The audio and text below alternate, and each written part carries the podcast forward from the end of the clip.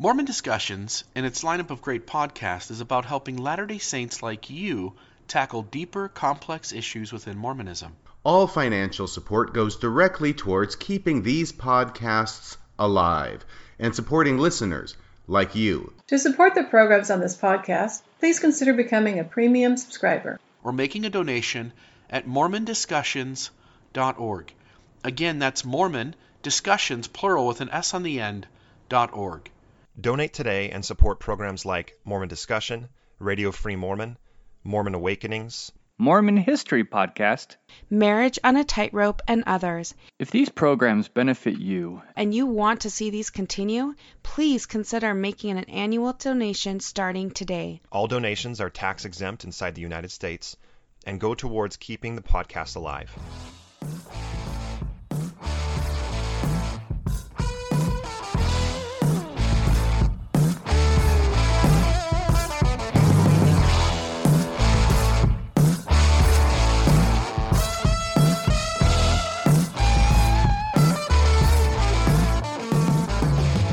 Testing one, two, three. Testing one, two, three. This is Radio Free Mormon on the air, broadcasting behind enemy lines. Tonight's episode is a discussion between myself and Bill Reel on a talk given by Henry J. Eyring. Now, this is Henry J. Eyring. It's not President Eyring.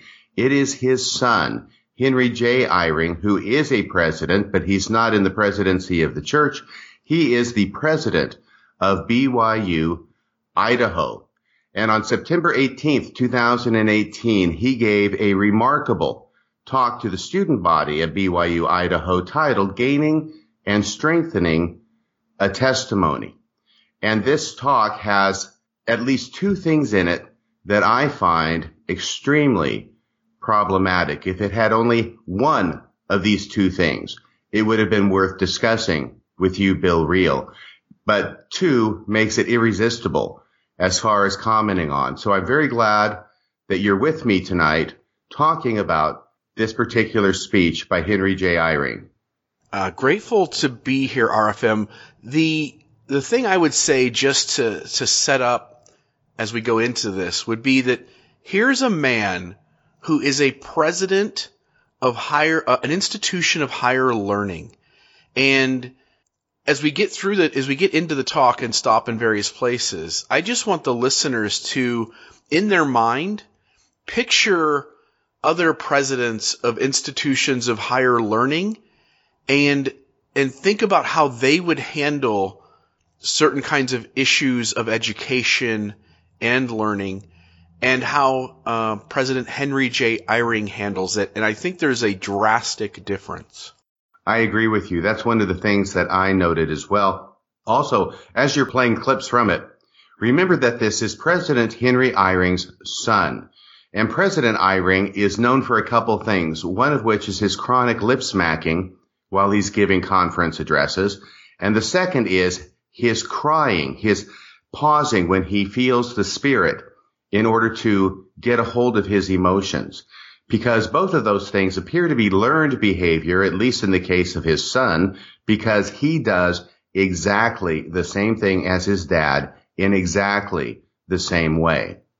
Yeah, it's hard to imagine that's nature over nurture. Yeah, so are you ready to begin this wonderful address? Let's do it. Sister Eyring is a wonderful teacher, isn't she? I wonder, by show of hands, how many of you picked up enough coins to buy a hamburger? I think that would have been a stretch. We didn't throw that much money around. But uh, I'm grateful for Sister Eyring's teaching skills. She is an outstanding CTR 6 teacher in primary. Uh, the, uh, the six boys under her direction love coming to primary. And uh, she just entertains them with that kind of uh, miraculous pedagogy, engaging pedagogy every week. I don't know how she does it. I'm not nearly so good. Um, I'm an assistant CTR 6 teacher. and uh, when this talk is done, you'll know why. But I must say, uh, it is a sweet thing to see you here today. We have almost filled the BYU Idaho Center today. Um, it was President Gordon B. Hinckley who encouraged us to build this building at the time that Elder Kim B. Clark was serving as president of the university. And they initially proposed an auditorium of 12,000 seats, which they thought was quite ambitious at the time. The university was smaller in terms of student body in those days. And uh, so it came as a great surprise when President Hinckley called President Clark and said, uh, We're going to approve your auditorium, but we want you to make it bigger. So rather than 12,000 seats, this is a 15,000 seat auditorium. Today, you wouldn't fit in the 12,000 seat auditorium. And uh, that is a sign of prophecy and also of your goodness. I'm so grateful that you're here and that we fit.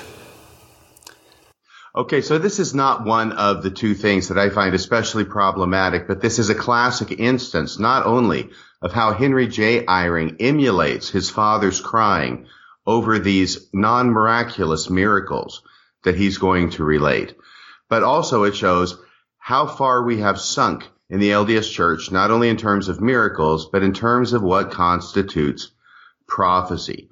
So they're going to build an auditorium. They've got the okay from Salt Lake. They want it for 12,000. Gordon B. Hinckley, the president of the church says, Hey, your project is approved, but I want you to make it bigger for 15,000.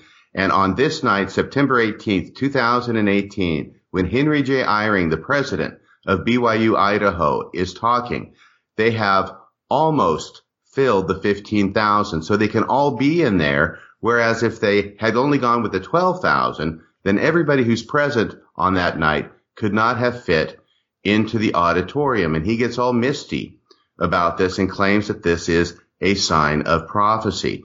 When other minds looking at this, reasonable minds looking at this bill might say, no, this was just a business decision by Gordon B. Hinckley that he could predict that there would be more students in the future than there are now. And so they build it for 15,000 and lo and behold, they've got room for the students to come and listen to President Henry Eyring speak to them. The other problem with it, of course, is that in a few more years, they're going to have 20,000 students and it's not going to be big enough for all of them. And I doubt that we'll be hearing the same sentiment from President Henry J. Eyring at that time. so obviously a really low bar for revelation, number one.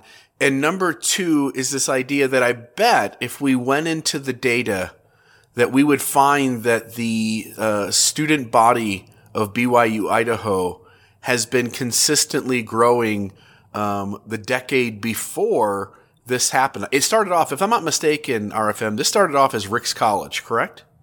So Ricks College was kind of the small little LDS business college. It becomes BYU Idaho. It has, since it made that shift, it has been a growing university uh, because it appeals to the LDS uh, segment of of students. And so I almost could assuredly guarantee that if we looked at BYU Idaho's data for the 10 years prior to announcing a 15,000 seat uh, capacity, that this university had a growing student body.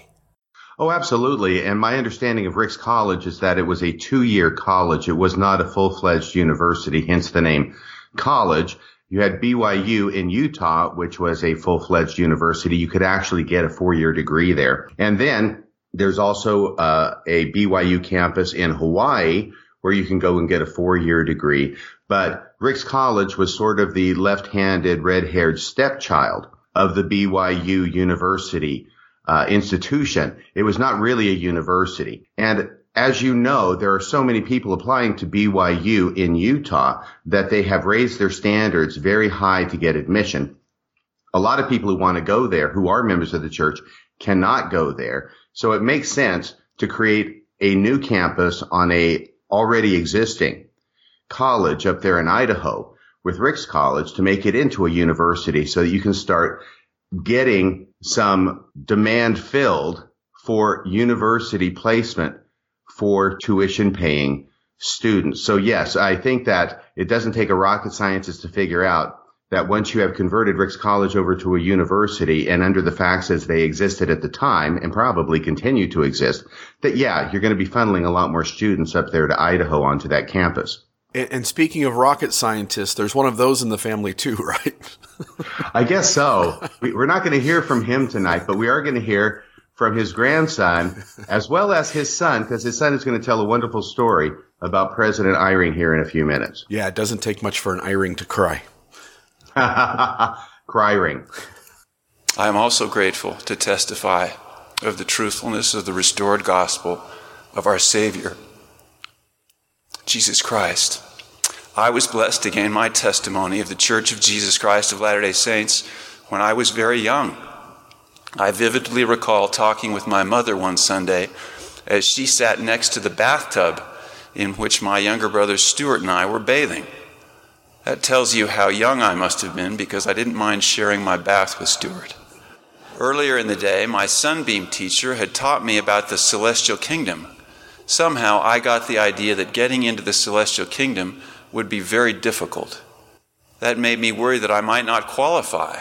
Sitting there in the tub that night, I looked up and asked my mother, Will I go to the celestial kingdom? I remember her serious, confident look as she said, Yes, you will. Mother responded so surely that it made me wonder if getting into the celestial kingdom was easy. I decided to test her on this point. I asked, Will Stuart get in?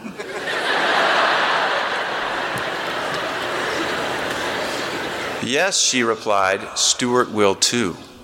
Mother was right about Stuart. He is my parents' bishop and a wonderful husband and father. Stuart is on track for the celestial kingdom. I am trying to stay on track as well.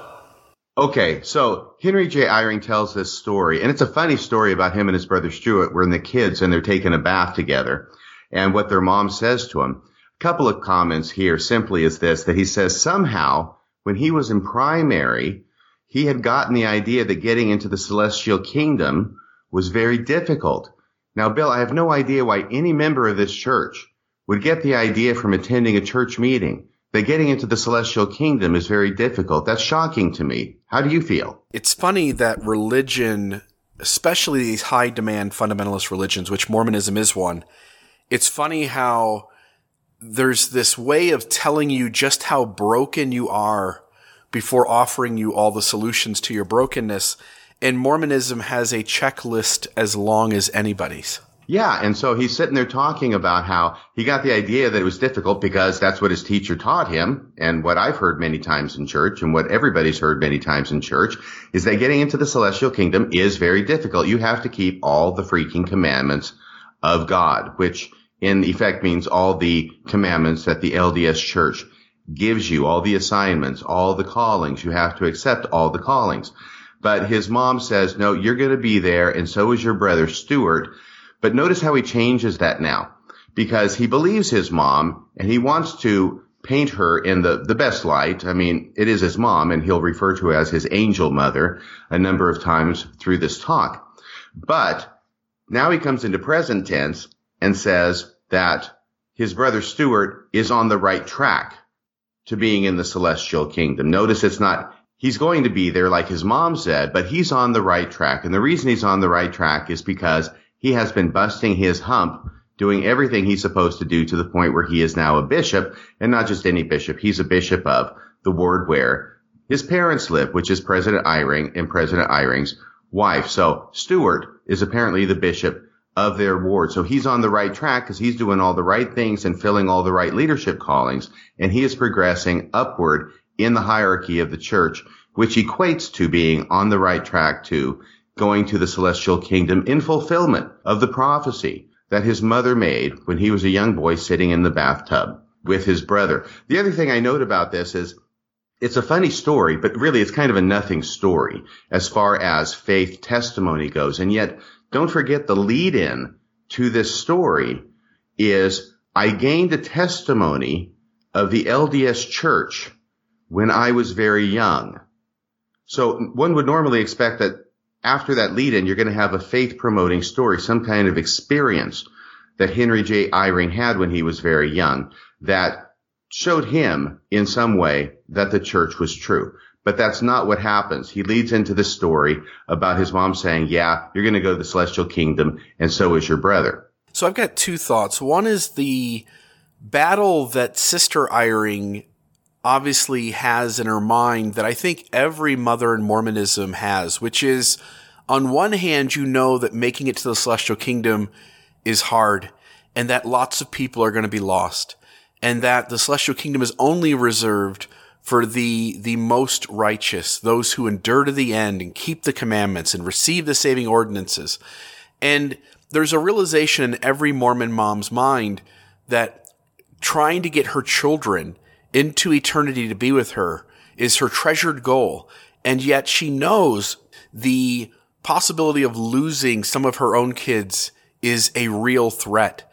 And on the other hand, there's this need to tell our children uh, as a parent that you're going to make it. You're going to make it. I can't, I can't stand to even think of the possibility of eternity without you. So I'm going to convince myself and convince you that you're going to make it. The, the anguish and tension in that paradox, uh, and I don't even know that it's a paradox. Let's just say these two ideas juxtaposed against each other. The, the tension there, um, I think is unhealthy for a parent to even have to wrestle with such a thing. The other thing is this is Elder Eyring, the apostle. It's his son uh, who's serving as a bishop. It's his other son who's giving this talk. And for an apostle's son to make it to bishop, I mean, I know we have this idea like the church is true and the stake president's led by the Holy Ghost and the, and the stake president prays about who's to be the next leader. But if we just cut to the chase, the possibility of an apostle's son being called as a bishop, if he's only moderately uh, righteous, only moderately uh, doing the things that some of the other priesthood brethren in that ward are doing, it, almost feels like a no brainer that these kinds of things happen because all we have to do is look at these leaders and look at their children and see what kinds of positions they hold to realize that there's some favoring, intentional or unintentional, conscious or unconscious, there's some favoring towards the family members of leadership. Yeah, lesser minds would call it nepotism. Yeah, right. lesser minds. And talk, speaking of lesser actually, minds. Actually, lesser minds would call it revelation. no, speaking of lesser minds, I think we're to the point where Henry J. Eyring is going to tell this story about his dad and this burning question that he had for his dad, which he asked him about 30 years ago. My testimony of the church hasn't faltered since Mother first told me that it is true Yet I have not been immune to challenges and have at times struggled to defend my faith. A particularly unsettling challenge came when I was a young law clerk. A supervisor who knew of my church membership told me that new research had invalidated the Book of Mormon, the, excuse me, the Book of Abraham. I was shaken by that accusation, but I felt confident in a secret weapon. My father had recently been called as a general authority and I was sure that he would have arguments to counter those I faced at work. It was in such a state of confidence that I called my father on the phone. I described my situation and eagerly awaited his answer. I was sure that he would refute the accusations about the book of Abraham. But his answer surprised me. He simply asked, Have you read the book of Abraham? Yes, I replied. He asked, how did you feel? How do you feel when you read it? Good, I admitted. What else do you need to know? He asked. Of course, that phone conversation didn't help me much at work. This is one of the two main points of this talk that absolutely floored me when I heard it. First thing is that this has got to be the most anti-intellectual story that I have ever heard told in the LDS church. The only thing that makes it more amazing is that it is being told by the president of an institution of higher learning, like you mentioned, Bill. And what he's doing is he's relating a story with words and instruction and deep counsel from his father, who is a general authority at the time and currently not only an apostle, but in the first presidency of the LDS church. When I heard this, the first thing that came to my mind was, well, what if Henry J. Eyring had called his dad because he had some questions about premarital sex? And Henry J. Eyring calls up his dad, who had recently been called as a member of the, uh, as a general authority and says, Dad, I got questions about premarital sex. And his dad says, well, have you tried having premarital sex? Well, yes, I have, Dad. Hmm. And how did it make you feel? Well, Dad, it made me feel good. And then his dad says, what else do you need to know? So as you point out, and, and, I hope the listeners catch this, we've I've gone into this several times and we've talked about this. This is a wood tool because wood tools essentially reinforce that whatever the subject matter is, whatever system you reside in, a wood tool reinforces that uh, that concept is good and that system is worth staying in. So, as you point out, if we're talking about premarital sex, this answer works um, the opposite of what Mormonism would like it to, and yet it still works. And so if uh, Henry J. Eyring was a Scientologist, and Henry J. Eyring goes to his dad, uh, Henry Eyring, who is uh, David Miscavige's right hand man in Scientology, can you sense how the response, the way in which he answers, have you read the book Dianetics? Yes. How did it make you feel? I felt good. Great. What else is there to know? wood tools never are sufficient to resolve the concern. Here's the other issue. Um, Eyring mentions, the son mentions that he goes to his dad expecting a solution to the problem. And I think all Latter day Saints who dive into the history of Mormonism experience this, where they go into the data and they find problems. The book of Abraham isn't working. Joseph's treasure digging. Uh, Joseph's marrying young brides. Brigham Young seems to be uber violent and preaching violence that seems to be beyond uh, what an what an, a, president of the church, what a prophet, seer, and revelator should do. And every one of us, to a T, we start off our faith shift, our faith crisis. It starts off by us going, "There's God. This can't be true. This has to be anti-Mormon material." And if I just go to somebody who's more informed than me, they're going to walk me through how this stuff works and adds up. The reality is every single time we go to somebody and say, Hey, this book of Abraham thing doesn't add up. Could you please help me? We are fully expecting that person to say, wait a minute, let's slow down. Let's talk about the issue. But what we end up getting in response every single time is a wood tool response. Have faith. God will answer your questions on the other side. How did you feel when you prayed about the church? How did you feel when you read the Book of Mormon? Never does somebody sit down and give us a logical answer. So all of a sudden, early on in our transition of kind of deconstructing or seeing the messiness or beginning to have a faith crisis, early on, we sense that if we're going to be believers in this thing, we're going to have to set aside our expectation that real, rational, logical answers are going to be supplied to us. And we right away have to do something different, which Eyring here admits. He goes, I was surprised that dad didn't have an answer and that dad instead gave me this other way of reconciling this. And you can tell he's already become comfortable with the response that we do get, which is, don't you feel good about it? And if so, then what's the problem? Yes. And I will tell you, um, the more I thought about this, the more I came to understand why it is that this had such a powerful negative impact on me, this story, because there's multiple levels at play here. First off, let's just discuss what happened. Okay. Because Henry J. Eyring is not going to tell us what really happened. Now he tells us something. He tells us that a supervisor at work, he's a law clerk. He went to law school. He graduated from law school the same year I did in 1989, which puts it about 30 years ago, which is when he places a story later on in his talk. He's been to law school. Okay. He is learning how to think, presumably. And a supervisor at a place that he clerks not just a uh, colleague, but a supervisor tells him that recent research has shown that the book of Abraham is a fraud. Well, you and I both know what it is that he's really telling him. What he's telling him is that the Joseph Smith papyri were found back in 1967 or 68. So it's not that recent. It's about 20 years as of the time the story is happening in the late 1980s. They've been translated by competent Egyptologists, and what is discovered is that there is nothing in these papyrus fragments that bears any resemblance whatsoever with what we currently have as the Book of Abraham.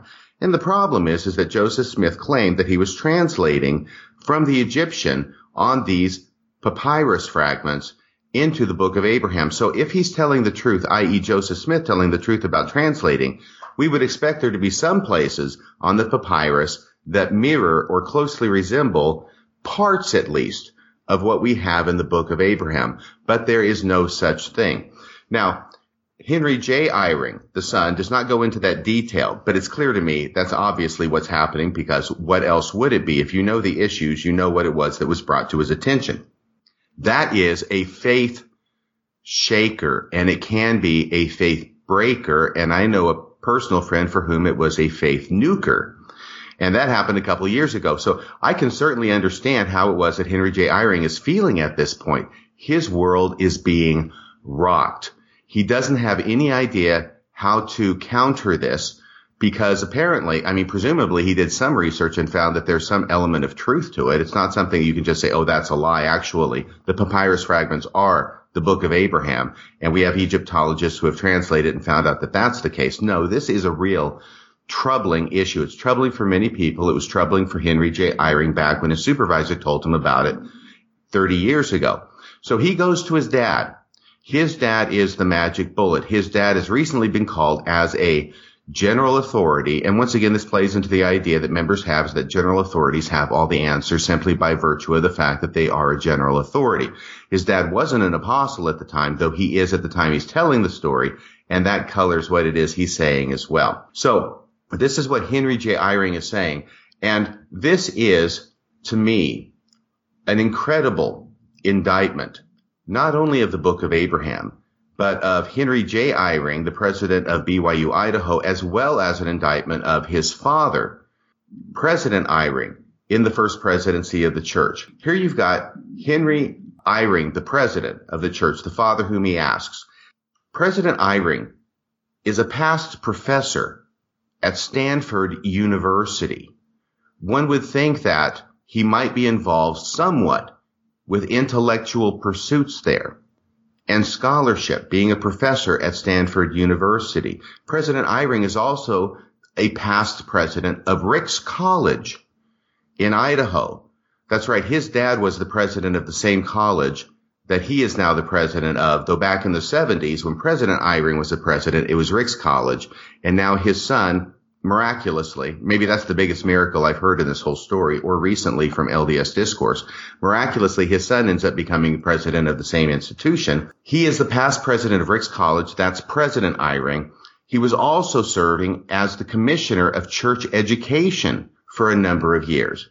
And this is his answer his son calls him up, says, Dad, my faith is really shaken. I was just told by my supervisor that the book of Abraham and recent research, you know, that intellectual scholarship stuff, that research stuff, has shown that it's a fraud. And what is Elder Eyring's response? Well, if it makes you feel good when you read it, what else do you need to know? So this, this um, goes into not only Elder Eyring as a general authority, and when I say elder, I'm talking about the president, President Eyring. They both have the same name, but a different initial. So dad and son may make it clearer. But this, this segues now into a second level, which is President Eyring as a father. His kid calls him with a serious question that has troubled his faith about the gospel and specifically about the book of Abraham. And you know, it has ramifications throughout the entire gospel and, and restoration. And the best that President Eyring can do is ask how his son feels about it. I mean, he's phoning it in at this point. This is like drive-by parenting. What he doesn't do is say, look, let's uh, give me the specifics. Let's dig into this. I'll find out some answers. I know some people who are scholars. We'll get this figured out. We'll give you an actual answer. to your question. He doesn't do any of that. And the other thing I get throughout this story, and I don't know if it's fair. I want to be delicate with this point, but every time that Henry J. Eyring, the speaker, the son, is talking about personal contact with a parent, it's with his mother. Okay. His mother's giving him and his brother a bath. He's going to talk later on about cuddling up with his mother and his mother reading them the scriptures. In every personal interaction with parents, it's his mother, his mother, his mother. And the only time his father enters into the picture is when he picks up the phone and calls his dad with this really troubling question. And this is all the time that his dad has to give to it. Well, how does it make you feel? Well, it makes me feel good. Okay. What else do you need to know? Okay. Next call because I'm busy. I'm very busy for the church. I've got a full-time job. I've got to do all this stuff for the church because I'm working my way up the hierarchy because I'm on the right track for the celestial kingdom too, son. And so this is all the time I have to give you. Now, having said that, I'm going to share with you just a brief story about myself. I was in college. I was an undergrad at University of Texas at Austin. I just gotten back from my mission. I've got a friend named Claudia who comes to me and she's got a question about the church. It probably wasn't the book of Abraham, but it was some of those questions. You know, she had been presented with some anti-Mormon literature. She has questions. It's troubled her faith. I don't, just as a friend, she's not my daughter. She's not my son. I don't just say, well, have you prayed about it? How does it make you feel? What else do you need to know? No, I took this book and I researched the question that she had so that I could come up with an answer, not only for myself, but also for her. So I could answer her question to her satisfaction with facts, which I did at the time. I don't know what the question was. I don't know if I'd still have the same position today or see it the same way, but I took the time to do that for a friend. And I can only compare that with what President Eyring, the father, is doing with his own son here. Now, having said all that, I'm about to transfer over to looking at it from the point of view of the son, peeling back all these layers, but I want to stop here and ask if you got any comments about this so far, Bill. So, a couple things. One is that I constantly in my mind, as we've gone through this talk and as we prepared for this podcast, is I'm thinking about Eyring the son and, and the dad and the grandfather for that matter. Eyring the son goes to law school. I'm presuming he has a law degree. Uh, I don't know if it's fair to say he's a lawyer, but at least has an education in the legal profession. Law, the whole idea of law is getting down to the facts. It's letting the facts determine innocence or guilty. It's letting the facts speak. It's looking, it's not letting your emotion get the best of you, although you realize that emotion can manipulate and when you're in the legal profession, you understand that. Um, and so you're, you're also, you're trying to insert that perhaps at times as well as be aware that the other side is going to use that because you have these people, human beings as a jury or as a judge who on some level are not supposed to let their emotion get in the way, but you realize that that's part of being human. So, but you, but you recognize like the facts trump that, um, or at least should you're a university president. When I go to BYU Idaho's website and I look at all of their speeches, if we go to any other university that's not tied to a high demand fundamentalist religion, you will find that that university wants diversity. It wants different opinions. It wants people to be exposed to contradictions. It wants people to be exposed uh, to two competing ideas or maybe 10 competing ideas and to teach these kids how to critically think. When you go into a church owned university, BYU, BYU Idaho, there's the Virginia LDS Business College, when you go to any of these places, anybody who offers a differing opinion, they don't want that person within 10 miles of the campus. Rarely do you see these universities that are church owned permit somebody who is uh, very diverse, very differing from the church's stance, be permitted on campus to give some kind of a seminar, a talk, a presentation. It's so different. It's not a real university in that sense. They're not teaching the kids to critically think. They're not teaching the kids to chase down the facts. They're simply giving the kids a place to go to school that is not the normal college experience intentionally. Like, we don't want our Mormon kids going off to Stanford. We don't want our Mormon kids going off to Harvard. We don't want our Mormon kids going off to Bowling Green State University. We want our kids to be um, presented with a consistent gospel view. So we have to have these schools for these kids to go to so that they don't learn to think critically and that they are taught to trust their feelings over the facts. That's one. Number two, I want to make this comment. When Henry B. Eyring, the father, is presented the problem by his son, I think there's something that is unsaid here which is that it appears that the general authority Eyring had already knew this issue. He doesn't, he doesn't ask his son, well, hey, I don't know what we're talking about. Explain this to me. So he already knows that the book of Abraham is problematic and that things don't add up there. And he knows there's no solution, which is why he doesn't even attempt to present his son with a solution. The only solution he has is, how did you feel when you read it? That is the apologetic response when you realize that if we just talk about the data, that I'm not going to have an answer. In other words, Henry B. Eyring, the general authority, knows that it is worthless on this issue when this conversation occurs. He already knows that it doesn't make any sense to go into the problem and to talk about the facts that surround the problem, that the only solution he has to offer is to try and convince his son to set the facts aside and to go with his feelings. And again, that just feels so, that feels so dirty. Um, as I sit and I think about using that kind of an answer as the solution to all of these problems that happen within Mormonism.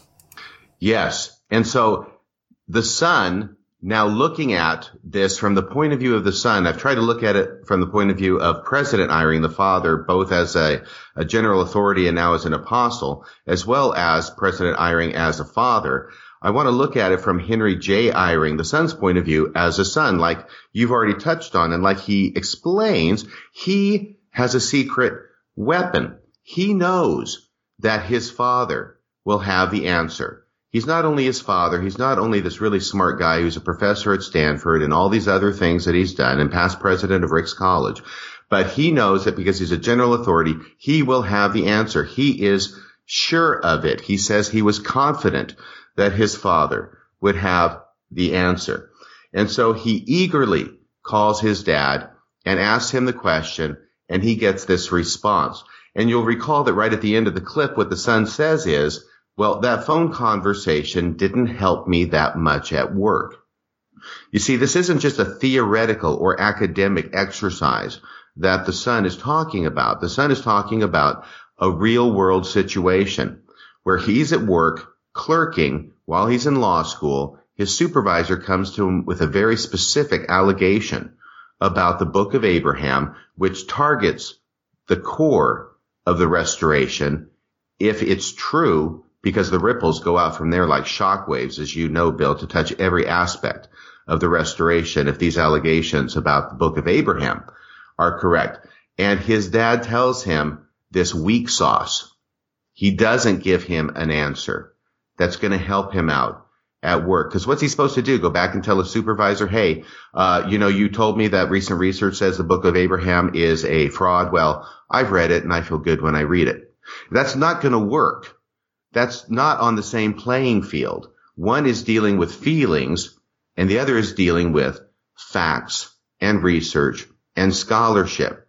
And you can't answer facts and research and scholarship with feelings and expect the person on the other side to take you seriously.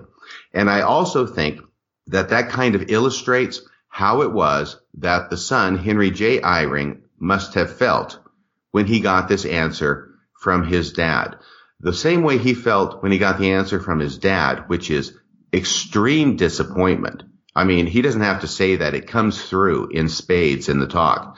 Extreme disappointment is exactly how he knows his supervisor would feel if he gave the supervisor the same answer that his father, the general authority, had given to him. And this is all we find out about the story. We don't find out where it went from there. Did the son, Henry J. Eyring, just let it drop with the supervisor? Did he bring it up again? Did he make any effort to try and deal with this issue with his supervisor and convince his supervisor that the supervisor is wrong in some important way and that the church really is still true and the book of Abraham really is still scripture? We don't go there. We don't find out those details. And one of the reasons is because it's not going to be good. Second reason is it has nothing to do with the story and I hear you about ready to say something, and I'll say that before I look at this from Henry J. Eyring as president of BYU Idaho telling the story. Go ahead, Bill.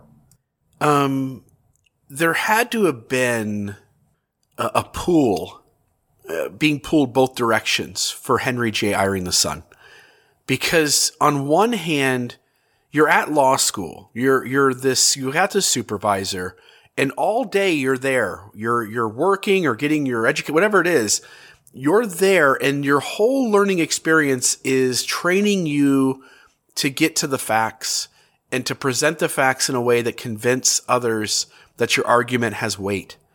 And yet there's this one tangent in Henry J. Eyring's life where the facts simply can't matter because if the facts matter, you lose. But on the other hand, his dad is a leader in his religious system. So imagine being on one hand, your dad, your very father is a, a leader within a religious system, which requires that there's a belief in that system. You can't be like, well, hey, I'm, I'm Henry B. Eyring the apostle and I don't believe any of this, son, but I'm here anyway. It doesn't make any sense, right? So that there has to be this pull to trust your father and to want to believe because you assume this guy's all in. He believes and I want my dad to be good and be right and to be on the right page and to, to have invested his life in something that, that is worthwhile and true. And on the other hand, every day the alarm clock goes off and I get up and I take a shower and I go into this place where the facts matter. And on this other thing that's part of my life, I have to always turn the argument away from the facts and turn it to emotional appeal, turn it to uh, having people understand that their elevation emotion, which we'll talk about later, their elevation emotion, uh, that phenomenon, that psycho, that psychological phenomenon of feeling warm and fuzzy, that that is a testimony that my religious system is true, regardless of who else in the world feels that. I can't imagine the tension in this guy's mind as he's being pulled in both of those directions. Yeah, it could make a guy lose his hair. or cry a little. okay, okay, okay, okay. Serious time. Serious now. Uh, I do want to get to this fourth aspect now. As the son, Henry J. Eyring is telling the story. As the president of BYU Idaho, you've touched on the fact he is the president of an institution of higher learning and he's telling the story. This is a story you do not tell. Okay. There is no good reason to tell this story because what he is doing publicly in front of the, you know, almost 15,000 student body that's crammed their way into this new conference center at BYU Idaho, what he's telling all of them is that there is a massive allegation out there against the book of Abraham. And he found out about it 30 years ago and he actually says that his supervisor, when he's clerking as a law clerk, so a guy of some authority, it's not the janitor talking to him after work one day. This is his supervisor saying that recent research has shown and proven that the book of Abraham is a fraud. You don't put that out there unless you have a damn good answer to it. You understand what I mean, Bill? You don't bring up a massive uh, crack in the foundation of the entire belief system of everybody who's present unless you can show that that crack isn't really there. It doesn't matter. And in fact, it's actually stronger, this foundation is, than this allegation appears. You don't bring up a massive problem or any problem with your argument unless you have a good response to it, because otherwise, guess what? You're going to lose the argument. And what he's doing is he's telling all the students there, there's this massive problem with the book of Abraham. And here's the answer to the problem. The answer to the problem is Do you feel good about it when you read it? This is a catastrophic miscalculation on his part because what he has allowed every single member who's present, who are members of the church, these are the up and coming generation. These are the future leaders of the church. What he has done is he, is he has infected them all with the proposition and the allegation that the book of Abraham is a fraud and then done absolutely nothing to address the allegation before they go home and go back to their dorm rooms. So they go on the internet, all 14,913 people there go home. And if, if only 10% of them, 15% of them, 20% of them go home and say, I wonder what he was talking about. I wonder what that book of Abraham thing was. Let me do a simple Google search. All of a sudden, we may be back down to about 12,000 people sitting in that room. Yeah, and some of them didn't even wait till they left the auditorium.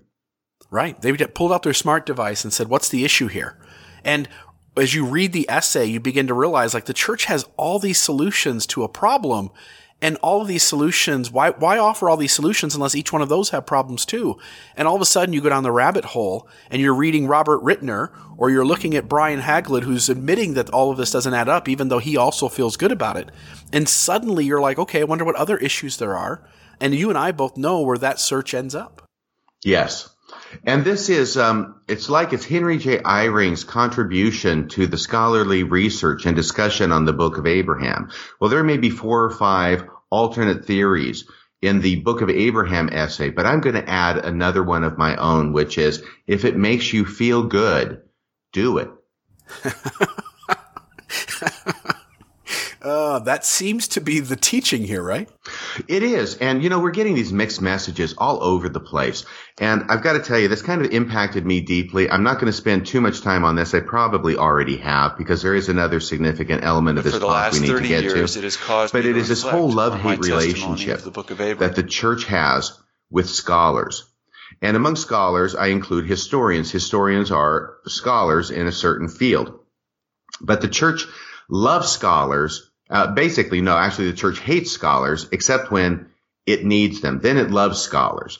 And it's kind of like being a lawyer. Everybody hates lawyers until they need one. Well, the church feels the same way about scholars. The church hates scholars until they need them. So going back to 1993, you have this incredibly anti-intellectual comment from Elder Boyd K. Packer, May 18th, 1993, when he says in a rather famous quote, there are three areas where members of the church influenced by social and political unrest are being caught up and led away. I choose these three because they have made major invasions into the membership of the church. And then he says the dangers I speak of come from the gay lesbian movement, the feminist movement, and the ever present challenge from the so-called scholars or intellectuals.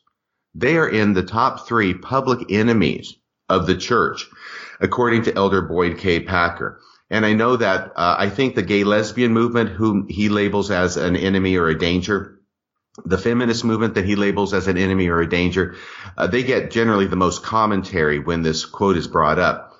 But it cannot be overlooked that he's also calling scholars or intellectuals being one of the top three enemies of the church. And that's back in 1993. So there's the hate relationship between the church and intellectuals.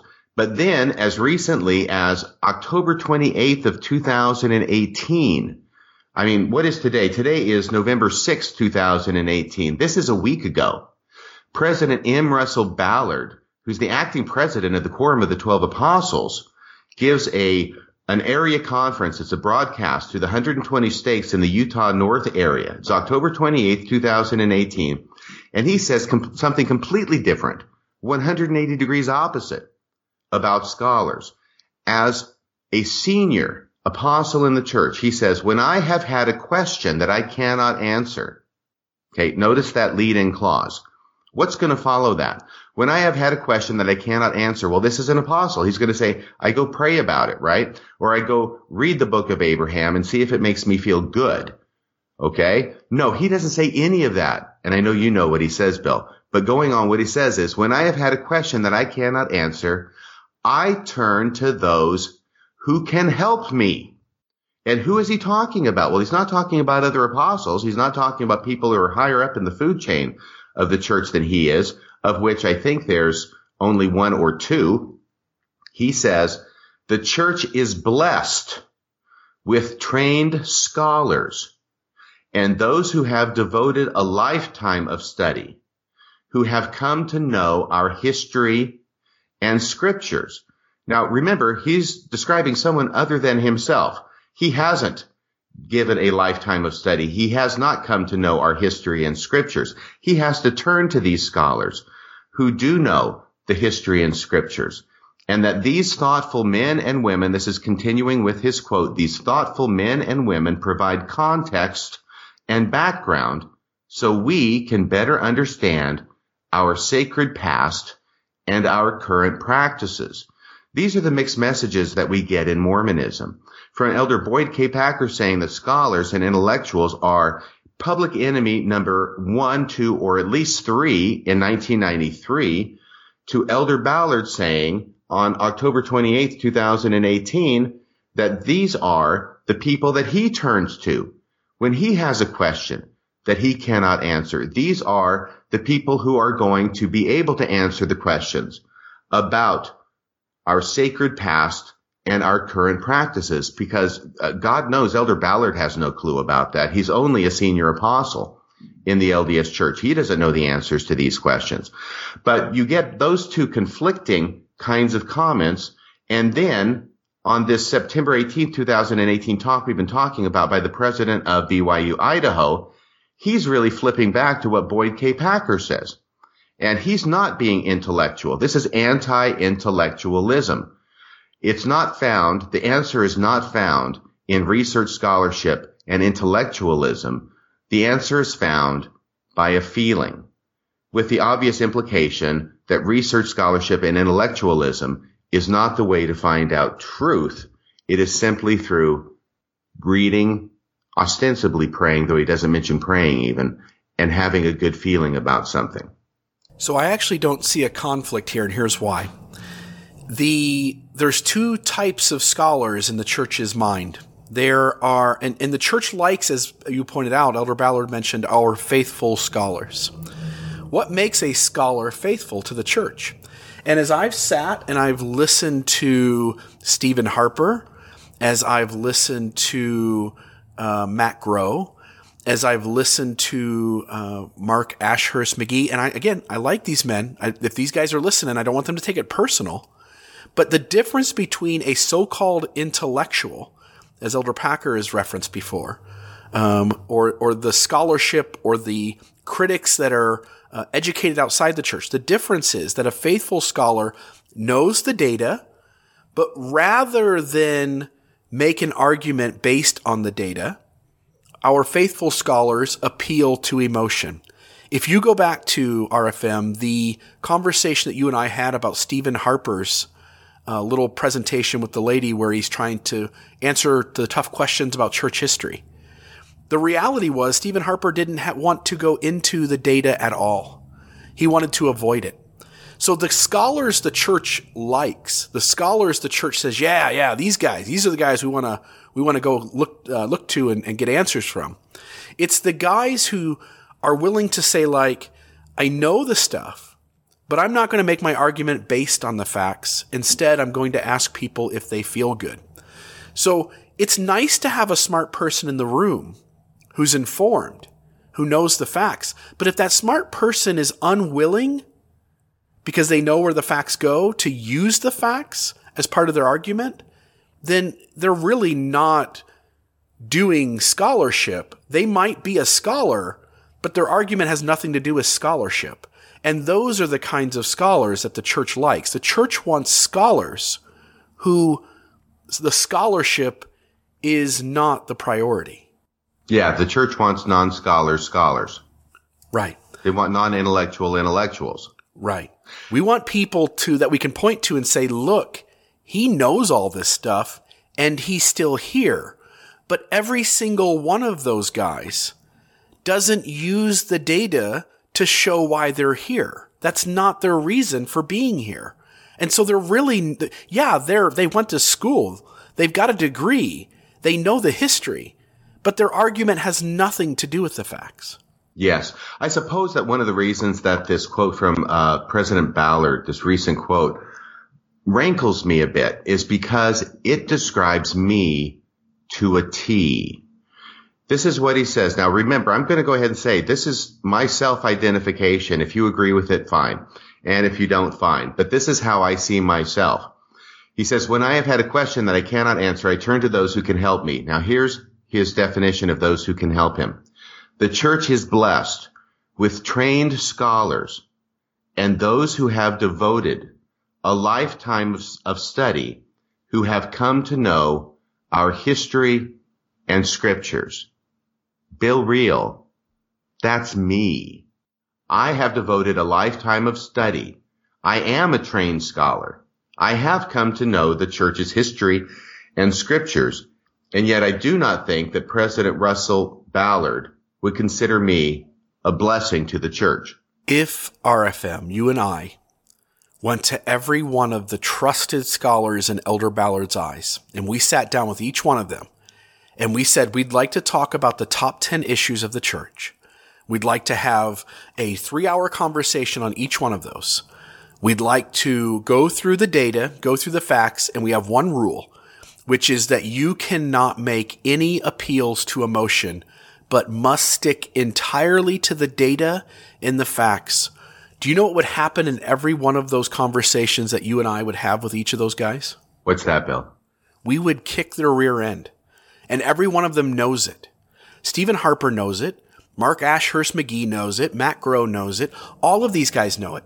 If you take emotional appeal out of their bag of tricks, they don't have a half a leg to stand on. Interesting. Yeah, I think you're right. And one of the other things about this is that I have studied uh, Mormonism since I was baptized in 1978, and I have studied it deeply, widely, broadly, thoroughly, whatever adjective you want to have there, or adverb actually. But I have studied it backwards and forwards. And even in my patriarchal blessing, it says, you know, study the scriptures and the treasures of heaven will be open unto you and knowledge will flow unto you from the vault of heaven and things like this. Well, I took it seriously. I took it seriously what church leaders were saying at the time is they wanted the members of the church to study the scriptures, to become scriptorians. And I spent 40 years doing exactly that, only to find out at the end that they didn't really mean it. Right. Not really. At the end of the day, they don't really want you to know the history. They don't really want you to know where the where the logic walks these facts out to. They really don't. They want you to know the history, they want you to know, and they want you to believe the things that they want you to believe, and they will tailor the history so that you will believe the things that they want you to believe. Yeah, in fact, when they say to go learn, again, over and over again, they say only go learn from the approved sources. They don't want you to go look at, they don't want you to think critically. They don't want you to see the other side of the argument. They, in other words, we make this argument that the Holy Ghost is this amazing tool to discern truth. But the, but in reality, the leaders are so scared that if the faithful side of the story sits side by side with the critical side of the story, that the Holy Ghost not only will be useless, which means that people would come out 50-50, but in fact, somehow Satan's ability trumps the Holy Ghost tenfold. Because for every hundred people who go down the rabbit hole, I have to believe by my own anecdotal data that 90% or more of those folks end up leaving the church. Yeah, it's another victory for Satan. Right. Yeah. Yeah, like the word Mormon. he is winning victories all over the place. Every place. End zone to end zone. Touchdowns all over. oh my gosh. Maybe he should start playing for the Browns. we could use them. okay, so I think that at this point, Bill Reel and I have pretty well thrashed this one major element of the talk by Henry J. Eyring. And the other main element we are going to get to in part two of this podcast. It deserves an hour at least because what Henry J. Eyring is going to tell the students at BYU, Idaho is that anytime that they are tempted to find a problem or a flaw or an issue with the church or church leaders, then their response to that needs to be to ignore the problem with the church and focus instead on the problems with themselves. Right. Are you true? Yes, exactly. That is going to be its own episode. That's about all for tonight. Until next time, this is Radio Free Mormon, signing off the air.